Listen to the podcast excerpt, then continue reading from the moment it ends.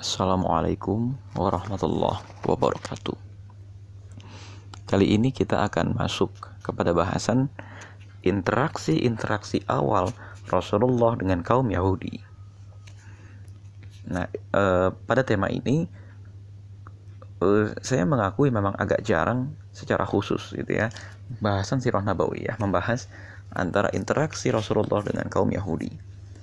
Tapi dari berbagai macam petunjuk yang telah ada dalam kitab-kitab sirah, interaksi ini bisa kita bagi menjadi beberapa tahapan.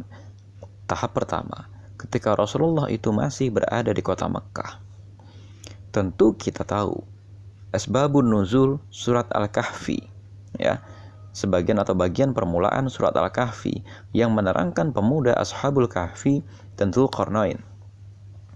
Ini asalnya adalah dari pertanyaan orang-orang Quraisy yang selalu dapat dijawab oleh Rasulullah dan kemudian orang-orang Quraisy ini penasaran bahwa benar nggak sih orang ini Rasul kepada Nabi Muhammad itu maksudnya dan mereka mengetahui bahwa e, satu kaum yang paling mengetahui konsep kerasulan pada saat itu adalah kaum Yahudi yang ada di kota Madinah yang paling dekat dengan kota Mekah.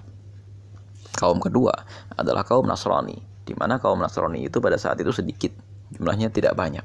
Nah, kemudian Alkisah pada saat itu orang-orang Quraisy itu mengirimkan utusan kepada pendeta-pendeta Yahudi itu. Ini terjadi kira-kira eh, lima tahun atau enam tahun sebelum Rasulullah berhijrah. Artinya di sini orang-orang Yahudi sudah tahu, oh ternyata sudah ada orang yang bakal menjadi Rasul, yaitu di kota Mekah namanya Muhammad Shallallahu Alaihi Wasallam. Ketika utusan orang Quraisy ini pulang, mereka mendapatkan tiga pertanyaan dari orang-orang Yahudi untuk ditanyakan kepada Rasulullah. Ya, pertanyaan ini adalah satu, ceritakan kepada kami mengenai Ashabul Kahfi. Terus yang kedua, bagaimana dengan raja yang berjalan dari timur ke barat? Terus kemudian bagaimana dengan ruh? Tiga pertanyaan ini kemudian dijawab dengan baik oleh Rasulullah dengan perantaraan wahyu dari Allah Subhanahu wa taala. Tapi yang menjadi masalah sekarang begini. Kemudian setelah Rasulullah berhijrah dan datang sebelum itu gitu ya, ada perjanjian Aqabah atau Bayatul Aqabah. Yang itu diinisiasi prosesnya juga oleh Mus'ab bin Umair. Kira-kira satu atau dua tahun sebelum datangnya Nabi Muhammad, orang-orang Yahudi sudah mengamati ini semua. Itu yang menjadi masalah, ya. Sehingga apa?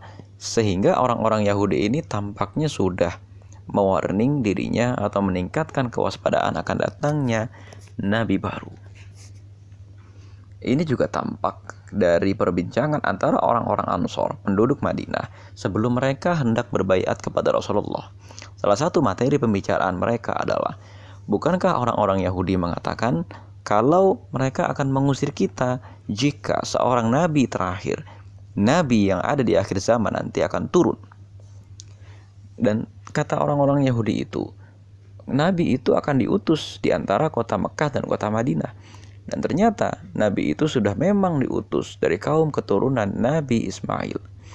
Untuk diketahui, ya, kaum Ansor itu bukan kaum keturunan Nabi Ismail. Mereka adalah keturunan kaum Sabah. Ya.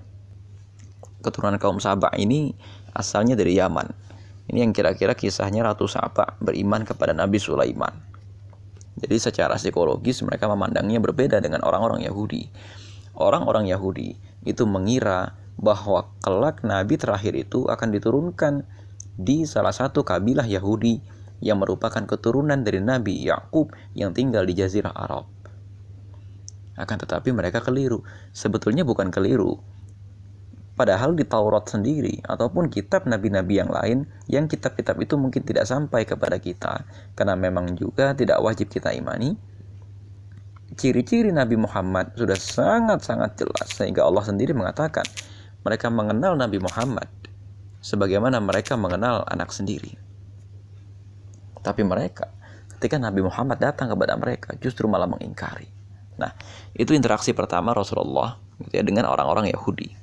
Kalau mau kita urutkan lebih jauh lagi, sebetulnya interaksi pertama ini ada ketika uh, Abu Talib mengajak Rasulullah ketika kecil berdagang di Syam, Tempatnya ketika muda gitu ya, bukan ketika kecil itu berdagang di Syam dan seorang pendeta Yahudi itu menyaksikan Rasulullah dengan segala tanda-tanda yang ada dan kemudian menyadari bahwa tampaknya anak ini adalah seorang nabi.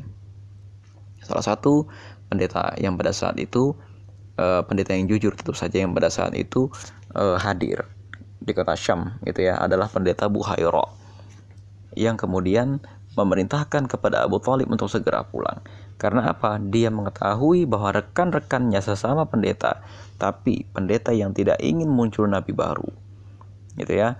E, tahu bahwa para pendeta-pendeta ini akan membunuh Nabi Muhammad. Nah, sampai di titik ini kemudian pasti kabar tentang munculnya nabi baru itu akan tersiar. Apalagi misalnya kalau kita kaitkan di tempat lain. Kisah masuk Islamnya Salman Al-Farisi. Ketika Salman Al-Farisi yang tadinya memeluk agama Majusi, tapi kemudian ternyata dia berguru kepada seorang pendeta, kemudian pendeta ini meninggal, terus berguru lagi, lalu berguru sampai dengan pendeta yang terakhir. Pendeta terakhir mengatakan bahwa nabi yang seagama dengan kita atau nabi yang akan e, menjelaskan ini semua kepada kita sudah turun. Nabi ini akan dibangkitkan di daerah yang begini begini begini dan menurut Salman Al Farisi ini ciri-ciri kota Madinah. Maka Salman Al Farisi pergi ke kota Madinah, tapi ternyata sesampainya di kota Madinah Nabi Muhammad belum berhijrah. Tapi orang-orang Madinah pada saat itu sudah tahu dengan Islam dengan perantaraan Mus'ab bin Umair. Nah, Sampai di sini kemudian ketika Rasulullah itu mau datang ke e, Madinah melalui jalur Kuba, orang-orang Yahudi itu berseru gitu ya. Berseru dalam arti memberitahukan kepada orang-orang Ansor bahwa Nabi Muhammad datang tuh dari ujung jalan. Nah, kemudian secara sosial gitu ya kita tahu di kitab Sirah Ibnu Hisham, orang-orang Yahudi itu memiliki lembaga-lembaga pendidikan yang masing-masingnya diketuai atau dikepalai oleh seorang pendeta. Lembaga pendidikan ini namanya Baitul Midras. Baitul Midras atau dalam bahasa Arab gitu ya, itu adalah sebenarnya juga madrasah dalam bahasa kita. Tapi ada seorang pendeta dan beberapa orang murid utama, terus kemudian beberapa murid utama ini punya halakoh dengan beberapa murid-murid baru. Jadi mungkin modelnya kalau sekarang seperti pondok pesantren, tapi dalam konteks tidak besar. Dan kitab-kitab yang diajarkan itu adalah langsung Taurat. Tapi ada satu data yang menarik bahwa memang pada saat itu orang-orang Yahudi itu punya kebiasaan yang berhak mengetahui baca tulis hanya para pendeta dan hanya para bangsawan pemimpin kaum. Nah, tapi ternyata eh, orang-orang uh, lain itu tidak diperkenankan untuk membaca tulis, gitu ya. Makanya orang-orang seperti Abdullah bin Salam, pendeta Yahudi yang kelak masuk Islam, atau Sofiyah binti Huyai bin Akhtab, ini dia mereka bisa baca tulis tapi kaumnya tidak. Karena mereka hanya mengetahui apa yang diajarkan oleh pendetanya dan apa yang diajarkan oleh pendetanya itu adalah diputar-putar di otak-atik. Maka dari ini kita sebenarnya bisa belajar. Pangkal dari belajar agama tapi justru malah bisa menyesatkan atau menolak seseorang dari kebenaran atau malah mengeluarkan seseorang dari agama yang lurus adalah satu adab pengajarnya terlebih dahulu ada pengajarnya kepada kitab, ada pengajarnya kepada ilmu. Kalau pengajarnya suka punya kebiasaan menghilangkan sebagian ilmu atau lebih parahnya lagi melupakan sebagian ilmu, maka pasti yang terjadi adalah akan muncul generasi orang-orang bodoh. Itu juga sebabnya Rasulullah mengatakan bahwa di akhir zaman nanti ya, ilmu itu akan dicabut dengan caranya itu adalah orang-orang berilmu akan diwafatkan Artinya, dihilangkan orang-orang yang berilmu dengan cara diwafatkan sehingga yang tersisa bukan orang yang tidak berilmu, tapi orang berilmu cuman mungkin suka menyembunyikan ilmu. Itu loh, seperti yang terjadi di tengah orang-orang Yahudi itu. Tauratnya ada. Mungkin kitab itu juga belum diubah-ubah, akan tetapi pengajarannya itu yang diubah-ubah. Karena dengan berbagai sebab, misal untuk memenangkan gitu ya pertarungan politik dan ekonomi terhadap kaum Ansor yang pada saat itu Aus dan Khosraj. Bahwa katanya Nabi itu akan berpihak kepada mereka. Bahwa katanya Nabi itu akan mengusir Aus dan Khosraj. Ya, bahwa katanya Nabi itu nanti akan memenangkan orang Yahudi di atas segalanya. bahwa dalam kitab itu juga ditulis bahwa Nabi Ibrahim ternyata katanya adalah orang Yahudi. Ya kan bahkan di Al-Qur'an sendiri sudah dibantah. Qul bal millata Ibrahim hanifa wa makana minal musyrikin. Ya kan? Bahwa Nabi Ibrahim itu agamanya Hanif, bukan agama Yahudi, bukan agama Nasrani, kan gitu. Tapi kemudian orang-orang Yahudi menggunakan ini semua sebagai hujah, sebagai dalil, gitu ya. Perkataan-perkataan ulama mereka. Maka nanti Allah menegaskan kepada Rasulullah ketika nanti Rasulullah itu berdebat, gitu ya, dengan orang-orang Yahudi. Ya Allah menerangkan bahwa mereka itu mempertuhankan sebagian yang lain. Caranya bagaimana? Dengan mempercayai omongan pendeta-pendeta Yahudi dengan mempercayai omongan orang-orang yang dianggap sebagai pemimpin agama. Padahal mereka sendiri juga mengetahui itu sebenarnya mengubah-ubah syariat Islam. Yang mana mengubah-ubah syariat Yahudi maksudnya gitu ya. Yang mana itu semua pangkalnya agama digunakan untuk legitimasi politik. Memang kalau agama dijalankan dengan baik, legitimasi politik secara otomatis akan terwariskan memang secara secara de facto atau secara secara konsekuentif. Agama jika dijalankan dengan baik akan berkonsekuensi kepada terjadinya kemakmuran dan tampuk kepemimpinan. Akan tetapi kalau agama dibelokkan untuk mencari tampuk kepemimpinan, untuk memenangkan pertarungan politik dan budaya, ini menjadi keliru. Nah, itu yang menjadi masalah. Maka akhirnya kan Yahudi itu di kota Madinah pada saat itu mengklaim dengan berbagai cara sehingga akhirnya ketika Nabi yang baru itu datang, ketika satu kebenaran itu datang, orang-orang Yahudi itu berupaya bagaimana caranya merintangi Nabi yang baru itu dengan berdebat dengan berbagai cara. Orang Yahudi ini berdebat mengenai sejarah nabi-nabi. Orang Yahudi ini berdebat dengan Rasulullah mengenai Jibril dan Mikail. Ini dalam juz 1 masih diterangkan gitu ya. Kita mari silakan teman-teman sekalian uh, saya ingatkan untuk sambil membuka Al-Qur'an coba mari kita buka juz 1. Nabi Muhammad kemudian membongkar sejarah kaum Yahudi. Bahwa Yahudi itu gitu kan e, dulu ketika e, diminta oleh Allah untuk menyembelih sapi betina.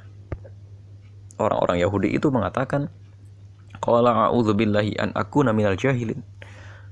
Terus e, mereka mengatakan qalu da'u lana rabbaka yubayyin dan seterusnya. Mereka nanya terus sampai-sampai sebetulnya mereka nggak pengen gitu loh menjalankan perintah Allah. Cuma mereka pengen mengulur waktu aja gitu loh.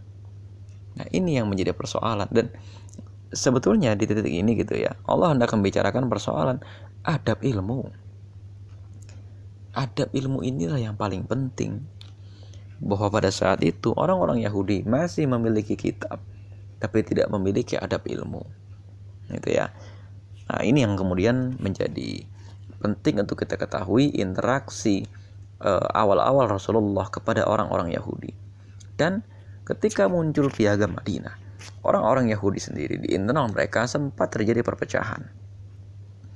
Kita mau ngikut dulu gitu ya kepada Rasulullah orang-orang Islam ini atau kita perangi aja dia karena kan jumlah kita lebih besar mereka berdebat berdebat tapi mayoritas suara pada saat itu menginginkan gitu ya.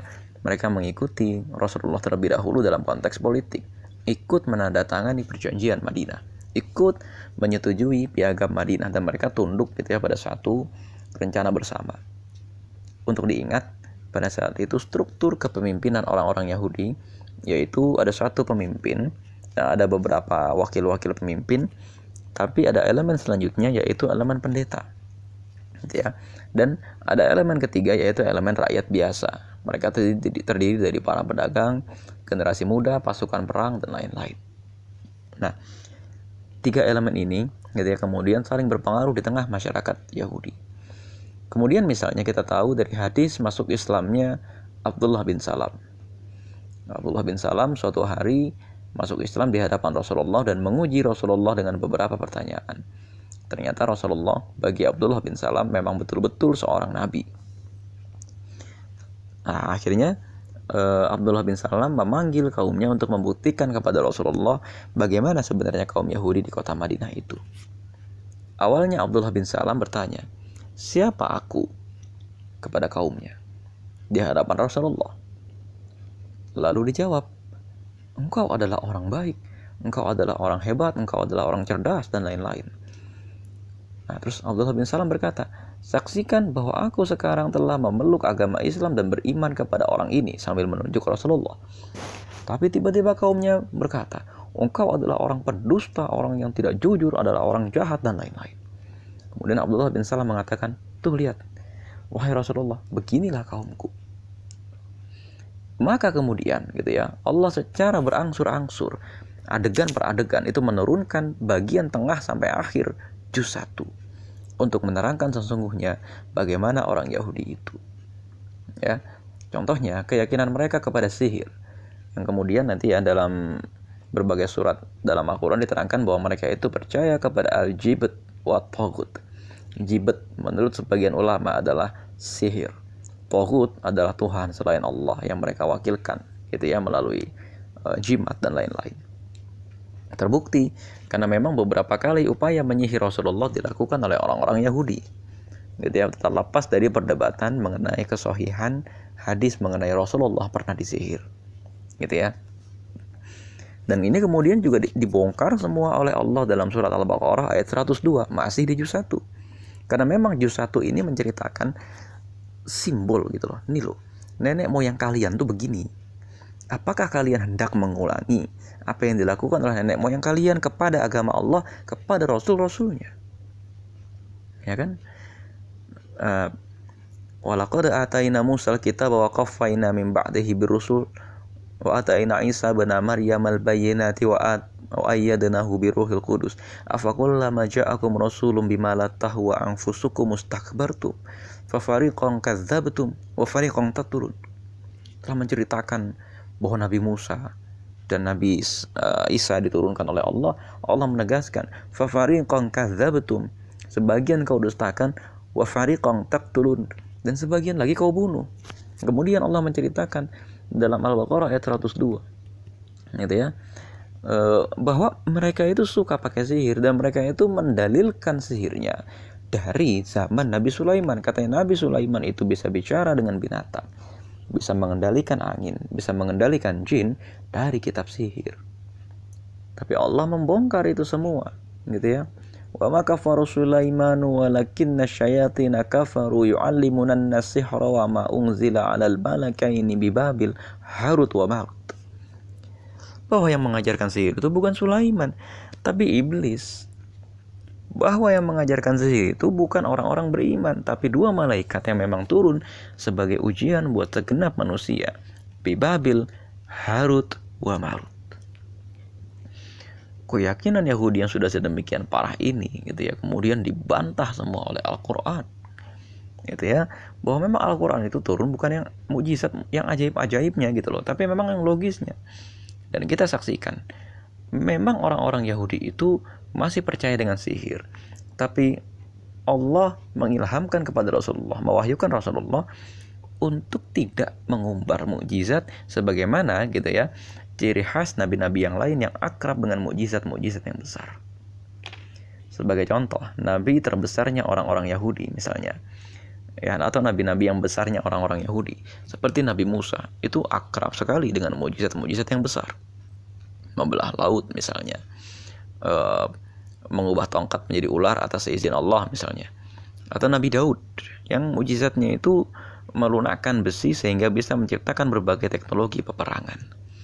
Nabi Sulaiman apalagi yang Nabi Sulaiman ini dianggap gitu ya mujizatnya ingin sekali ditiru oleh orang-orang Yahudi. Nabi Isa ya yang mujizatnya itu berkaitan dengan kedokteran, menghidupkan orang mati, menyembuhkan menyembuhkan penyakit gila, menurunkan makanan dan lain-lain. Nah, ini yang kemudian gitu ya orang-orang Yahudi ini harus dihadapi Rasulullah dengan diskusi harus dihadapi Rasulullah itu dengan dialektika. Maka kemampuan dialektika Rasulullah dibuktikan di sini. Itu sebabnya kenapa Allah menurunkan cerita-cerita dalam juz 1 ya, yang berkaitan dengan betapa susahnya orang Yahudi menerima kebenaran lantaran sombongnya mereka dan yang kedua lantaran memang otak mereka itu hendak menolak kebenaran dengan berbagai alasan alasan aja tuh mereka begini-begini memperpanjang pertanyaan kepada Rasulullah. Bahkan sampai pertanyaan yang tidak penting ditanyakan kepada Rasulullah. Contohnya, bagaimana cara Allah menciptakan laki-laki dan perempuan dalam rahim seorang perempuan? Kata orang-orang Yahudi ini dalam sebuah hadis. Akhirnya dijawab oleh Rasulullah. Ya, kalau misalnya cairan perempuan itu yang lebih di atas atau lebih dominan, ya maka yang tercipta adalah perempuan. Tapi kalau yang cairan laki-laki itu lebih dominan, maka yang tercipta itu laki-laki. Sampai pertanyaan setidak penting itu. Terus yang kedua ditanyakan lagi, yang turun kepadamu itu Jibril dan Mikail atau malaikat yang lain? Dijawab oleh Al-Quran langsung. Eh, man kana aduwwan li Jibril fa innahu naz eh, man kana aduwwan li Jibril fa innahu nazzalahu ala qalbika biiznillah. Ya kan? Man kana aduwwan lillahi wa malaikatihi wa rusulihi wa Jibril wa Mikala wa Mikala fa innahu nazzalahu dan seterusnya itu bahwa kalau siapa di antara mereka yang menjadi musuh Allah, musuh Rasulnya, musuh Jibril dan musuh Mikail, ya kan? Nah itu intinya mereka itu sebenarnya bertanya yang turun kepadamu itu Jibril atau Mikail. Karena e, berbagai alasan intinya mereka tuh nggak mau masuk Islam. Intinya nggak mau cuman alasannya dicari-cari. Sama seperti alasan mereka kepada Nabi Musa. Dan bahkan memang sikap mereka itu sudah diterangkan. Ketika dulu diturunkan mana wasalwa gitu ya.